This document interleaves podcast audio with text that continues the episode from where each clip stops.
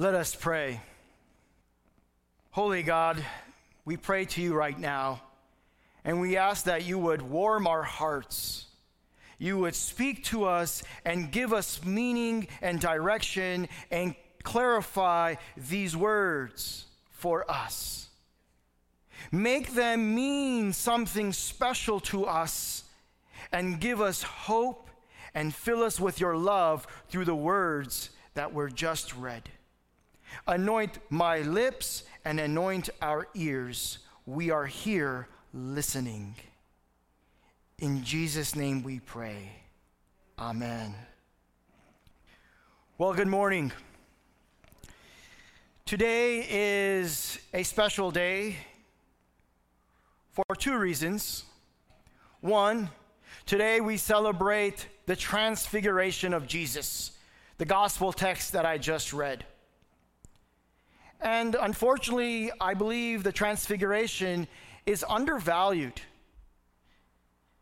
It is one of the five really important marks in the narrative of Jesus' life.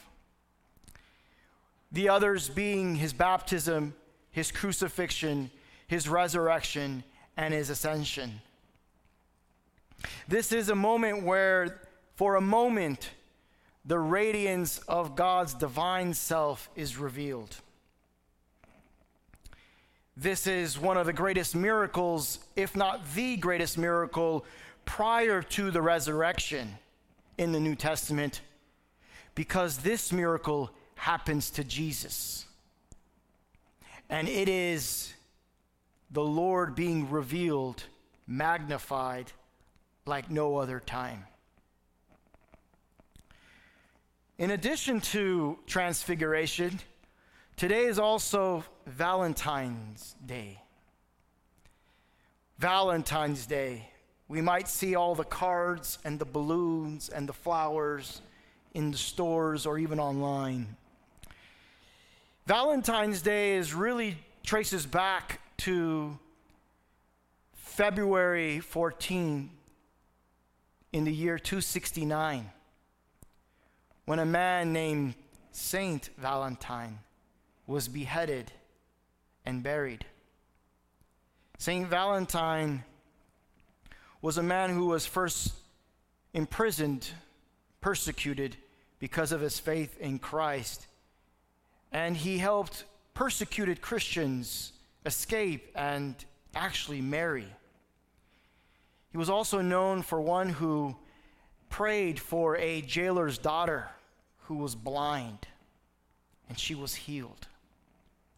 And before his execution, as he was led out of his jail cell, he wrote a note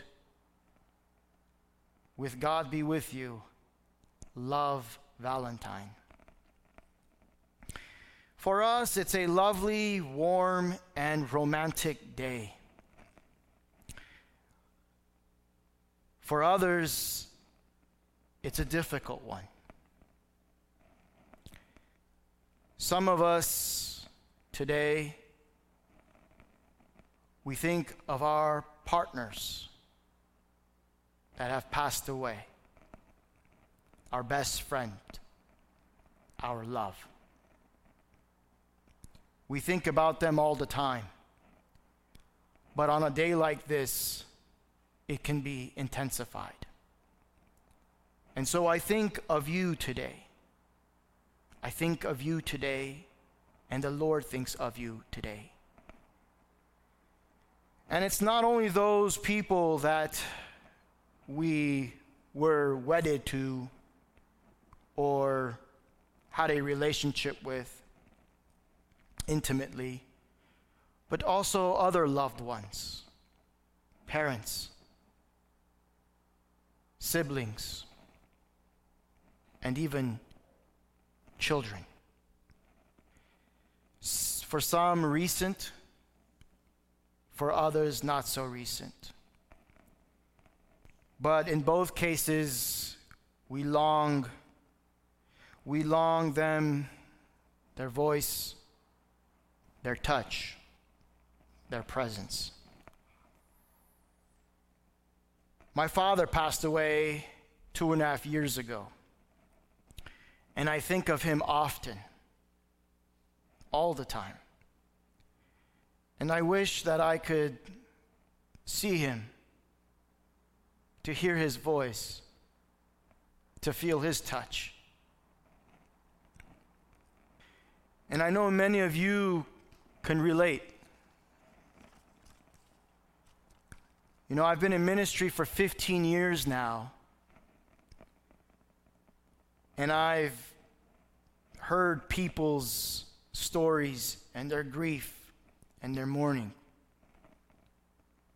But I can't remember a time when I've heard so much, so much of people who have lost loved ones at one time. Like today, these days. You know, there's so many, it seems like, are passing regularly.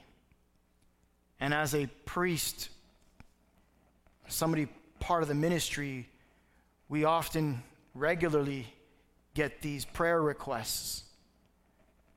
Many have passed away these past couple of months. Some by COVID, others by illness, and others tragically by an accident. This week, we heard of an intercessor in our diocese who tragically lost her grandson in a fatal car accident. He leaves behind a wife and two children. This is heavy, heavy on our hearts. You know, death hurts, it stings because it's so real and raw. It leaves a numbing feeling. We're not expecting it, or even if we are, we were created in God's image and in His likeness. And there's a natural rejection of the seizing of life. But with that said, we are also reminded of something that is equally as raw, as true. And that is God's love and His resurrection. And it is in His resurrection that we place our hopes. That though this life may come to pass, we will not cease to exist that we will become people glorified with new bodies in His presence. And that one day we will see our loved ones again. It is as if we were in a room, a house. I want you to picture this earth, this life, as a house. And each one of us has a room. But that house has a front door. And one day we will open that door, that door being Christ. And we go outside. And when we go outside, that exodus, when we leave the home with all its furnishing, we go outside. And outside is the presence of God and heaven, where the landscape is nothing short of spectacular, full of majesty, wonder, wonder full of colors and joy. We have a God who has conquered death, and our hope is in Him. And that's the hope and the faith we live by that we will be reunited with our loved ones. Be not be mistaken. God has the final word in Christ. Death no longer has victory or a sting. It is temporal but we go outside. We will leave this home, this body, and be joined with God and our loved ones, and be given a new body, a resurrected body one day. Now, I believe this sets the table for today's reading. I hope and pray that the Holy Spirit has thus far spoken to you and continues to speak to you going forward. A few preliminary words before we actually, actually exegete this text. This gospel event is also recorded in Matthew 17, Luke 9, as well as it is in today's Mark chapter 9 reading. And it's also important to note that these, this event takes place precisely chronologically with Peter's confession just one chapter before. And that takes place in all three Gospels. You see, in chapter 8 of Mark, Jesus, Jesus asked his disciples, Who do the people say that I am? And Peter confessed that you are the Christ, the Son of the living God. That's the high point in the Gospel of Mark. That is the apex the pinnacle of Mark's gospel. And everything from that point on begins to come down, if you will. Jerusalem is now in sights for Jesus. That is his passion, his death, his resurrection, and his ascension. And immediately after the declaration, Jesus gives his first passion prediction and says that the Son of Man will suffer. He will be killed, but be raised on the third day. Peter, being the emotional one, can't accept such a reality. Not on his watch. He rebukes Jesus only then to find himself being rebuked by Jesus himself. As Jesus says, Get behind me, Satan. Your thoughts are not the thoughts of God, but of man. You think temporally. You don't see the vision and mission of God in and through me. For I have come for a greater purpose, and my title as Messiah is not one who is here to usurp the oppressors, the Romans, or any other oppressing regime. No, I have come to trample over death itself. Sin is my enemy, the great oppressor. And then Jesus says, Some of you that are standing here will not taste death until they see the kingdom of God after it has come with power. Some of you will not taste death until you see the kingdom of God come in its power. Matthew says, the Son of Man coming in his kingdom. The question is, what does that mean? Why would Jesus say that right before the transfiguration?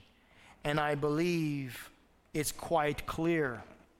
Because here in the Transfiguration, we do see the glory of God, the kingdom of God coming in its power. That reference of coming in its power is not a reference to his second coming. No, it is the imminent power that will be manifested before them those people right then and there in that point in history that Jesus would be glorified, a foreshadowing of what is to take place not long from there. It was St. Origen, the early church father, who first connected the transfiguration with the resurrection. And so, what we will get in the transfiguration is a glimpse, a snapshot of the future. The future that is imminent in Jesus' life, the death and resurrection, but also the future that awaits all of us in Christ when we one day will be raised to life. Here you see Jesus being glorified with light. And we will speak to that now. It says, after six days, Jesus took with him Peter and James and John and led, led, led them up a mountain by themselves. In Luke, it says they go up there to pray. And so here's Peter, James, and John, who he regularly takes with him for some very important moments in his ministry. And he's there at a mountain. The mountain isn't disclosed what mountain, but most scholars believe this is Mount Tabor. And the mountain was a place common in the Old Testament where God would reveal himself, meet his people. This goes back even to the early pages of Scripture in Genesis. In the beginning, when God created the heavens and the earth. When we read in Genesis chapter 2, four rivers coming down and flowing, that comes from a mountain, those rivers. Then we have the mountain of Ararat, where Noah's ark rested and the covenant was renewed. Further along the story of Scripture, then we have Mount Moriah, where Abraham makes a covenant there with God, vice versa. This is in Genesis chapter 24. Later, we have Mount Sinai with Moses receiving the Decalogue, the Ten Commandments of God. Further along in the story, we then have Mount Zion with David, where God established an unconditional covenant and tells David that his kingdom will last forever. And then again at Mount Sinai, Horeb, you have Elijah meeting with God on that holy mountain where a covenant is renewed. So, the mountain is a place where God often reveals himself, establishes a covenant, or renews a covenant with his people. And here is G- these Jewish men, Peter, James, and John. They know God who has appeared in these mountains, but they also know God as one who has re- re- revealed himself as light regularly. For it says in Mark, and he was transfigured before them, and his clothes became radiant, intensely white, as no one on earth could bleach them. Let us go back to the Old Testament. God he appeared and revealed himself in visible form, always in some form of light. A light in a cloud, like an iridescent cloud, fire, the Shekinah, the Shekinah glory. The appearance of God, where light was the phenomenon, he revealed himself in. At the invitation of the priestly service in Leviticus 9, God appears in light. In Exodus 16, verses 7 to 10, God appears to Israel as light. In Exodus 24, God appears to Moses as light. In Exodus chapter 24, verses 34 and 35, the tabernacle is completed and a God appears in the Shekinah glory as light. At Kadesh Barnea, you remember in Numbers chapter 14, where the children of Israel rebelled against God and God appears as light. A couple of chapters later, in the 16th chapter of Numbers, at the exposure of the sins of Korah, Dathan, and Abiram, God appears in light. Number 16, the same chapter, at the rebellion of Israel against Moses and Aaron, God appears in light. In Numbers chapter 20, God appears as light at Meribah, where Israel was thirsty. And then when the temple was completed, it is recorded in 1 Kings chapter 8, verse 11, that the glory of God descended on the place as light. And finally, God was there in his blazing glory in 2 Chronicles 7 1 when the first offering was made in the temple. Every one of those appearances, God as see, is seen as light. God reducing his nature to a visible light phenomenon. Habakkuk, the prophet, sees a future day of full glory when, quote, the earth shall be filled with the knowledge of the glory as the waters covers the sea. There will be a day in the future when somehow God's glory in Christ will cover the entire planet. Until then, all the revelations of God's glory are somewhat partial and limited, but nevertheless, this partial and limited revelation of God does not take away from him any divine or stunning revelation. You remember God said to Moses, No man can see me and live. I will show you my back because the full glory would have consumed him. But in every case, it is to strengthen their faith. That's why God reveals himself as light. I want to establish this case because there's precedent of God reveal himself as light throughout the Old Testament. There is a saying, there is nothing new about the New Testament, and there's nothing old about the Old Testament. It is one continuous story, often overlapping with various themes and motifs and revelations. And light is one that is paramount, that is consistent in both the Old and the New. And as God reveals himself on mountains and also as light, we see that same revelation revealed in Christ now on a mountain as light. Which then naturally tells us, if you're a skeptic or even if you're a believer, that something is being said in that act of his transfiguration namely, that here stands God, the Epiphany, where God reveals himself. Here stands God himself, but in the greatest and most magnificent revelation in Christ, his Son.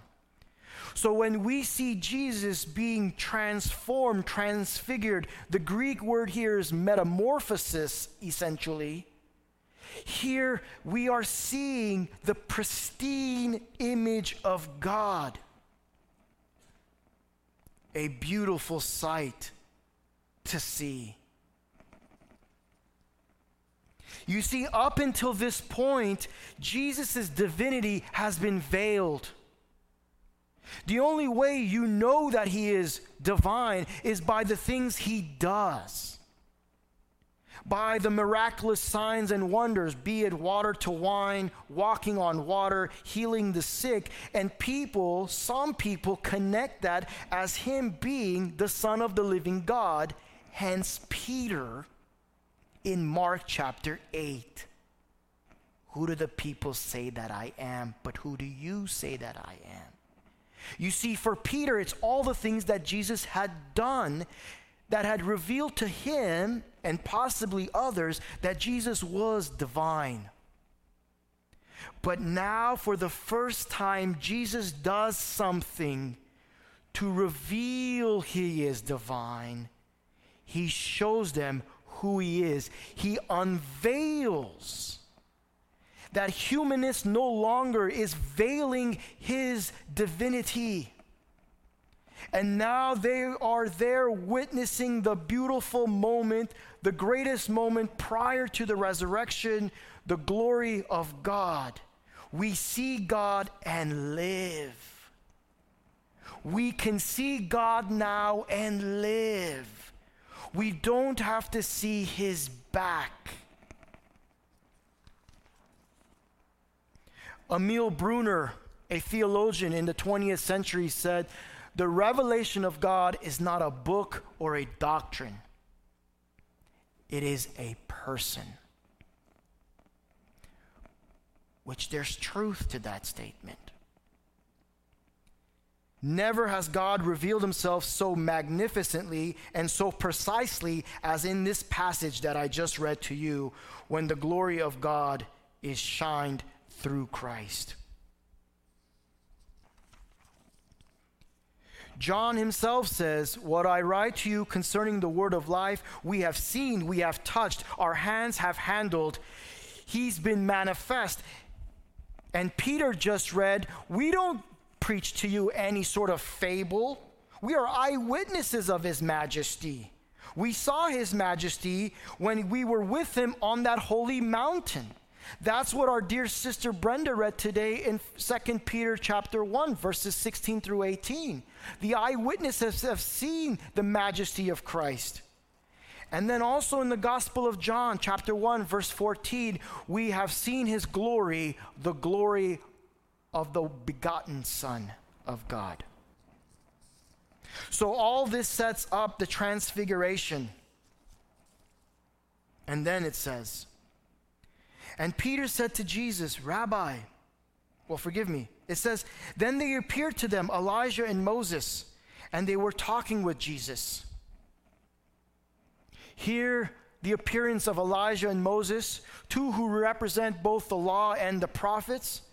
It's not surprising that they were there because they symbolize both, that now there's a completion of all the prophets and the law in Jesus, as they both pointed to the coming Messiah, they too also were on mountains where they spoke with God, and they too are the only other people in the entire both Old and New Testaments that fasted for 40 days and 40 nights. We know Elijah did that on the mountain, and most likely Moses did that when he went up on the mountain for 40 days and 40 nights. But here is one who is different than them, who go- goes beyond them.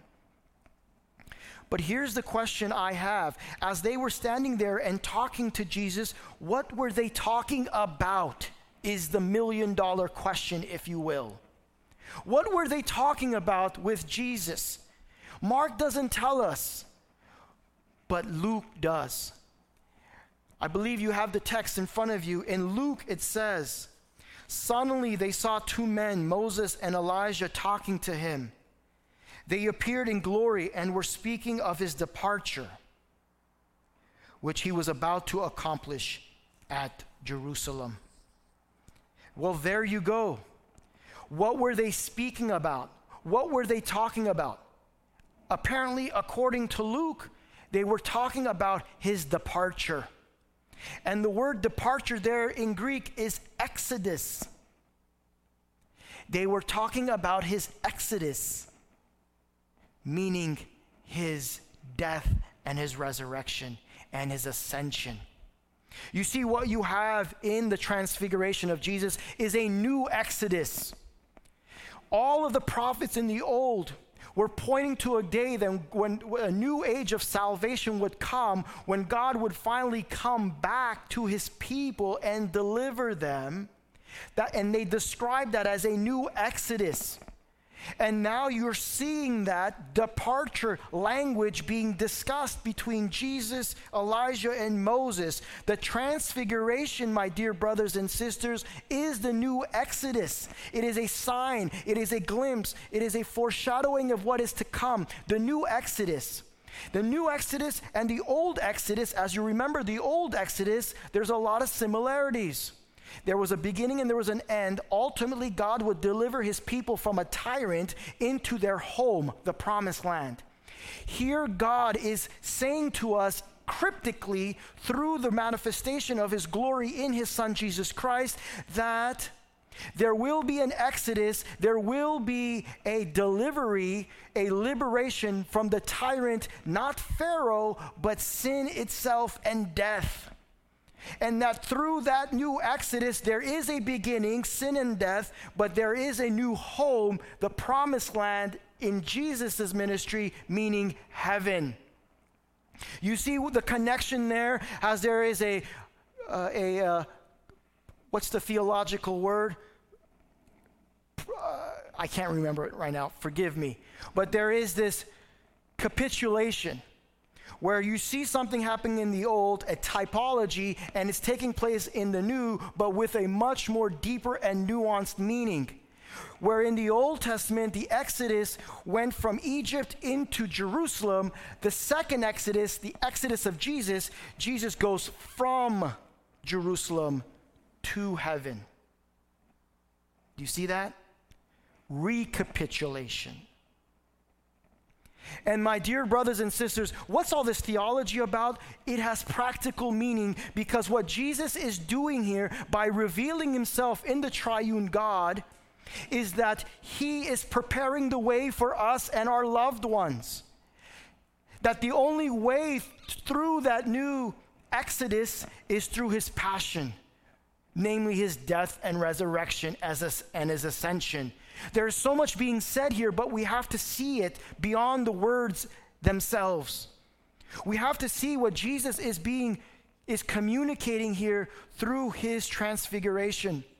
And then as Peter says, it is good that we're here. Let's make tents. He wants to keep he wants to keep Jesus in line with the Old Testament and prophets, but he doesn't know what he's going to say. He, he's so afraid of what's taking place. And before he says anything else, God speaks. And God says, This is my beloved Son. Listen to him.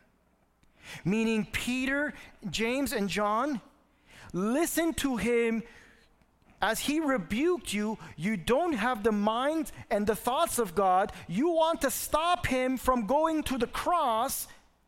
No, listen to him, not Elijah, not Moses. Listen to Christ. He needs to go through what he needs to go through for the sake of the world, for the sake of you and me, for the sake of our loved ones, and we will see them because Jesus went through what he said he would. Jesus lived and died to conquer death. Oh, death, oh, death, where is your sting? Oh, death, oh, death, where is your victory? No longer has the plague of death, the curse of death, have any victory over us. No. Because of our triumphal Christ, that he conquered the grave. And that is what this passage is all about. It is a reminder to you, my dear brothers and sisters, do not grow, grow weary. If you are hurting today, if you are longing a loved one, I want to tell you that God in Christ has promised us eternal life with him and his saints that you will see your parent again, you will see your loved one again, and you will see your child again. Death does not have the final word, Christ does. Revelation tells us 21 He will wipe away every tear from their eyes, and death shall be no more. Neither shall there be mourning, nor crying, nor pain any more, for the former things have passed away. They have passed away. They have passed away. We will be resurrected one day. We will be transformed one day too, as Christ was. I will see my Father one day because my Father was in Christ. That is God's word. That's his promise. I believe it. Christianity would not exist if it wasn't for the resurrection. St. Paul tells us if the resurrection never took place, our preaching is in vain. But thanks be to God that it did. For in fact, Christ has been raised from the dead the first fruits of those who have fallen asleep. My dear brothers and sisters, the first Valentine was the Son of God.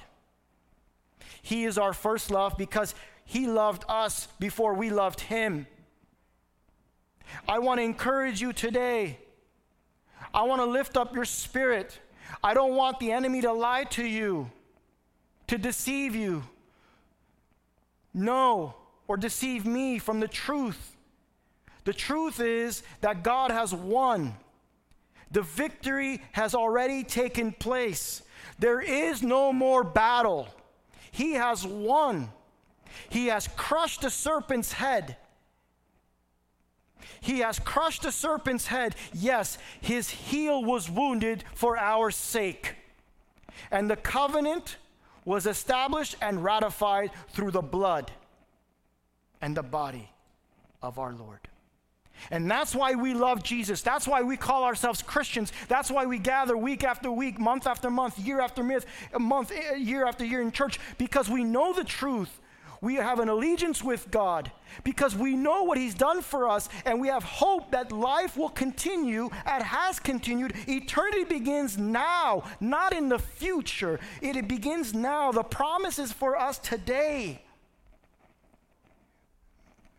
I end with this.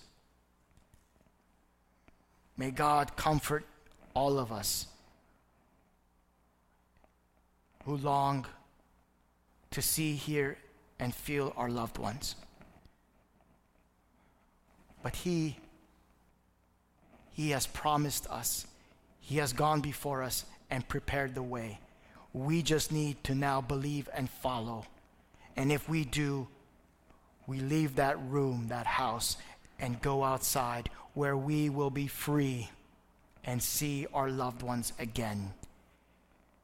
May your heart be warmed by the truth of the gospel of Jesus Christ, by the truth of these words, and the transfiguration is a new exodus that we leave death and eternal life. We enter, and we enter with joy. That's the final word. Christ has trampled hell and Satan under his feet. Amen. In Jesus Christ, we pray these things.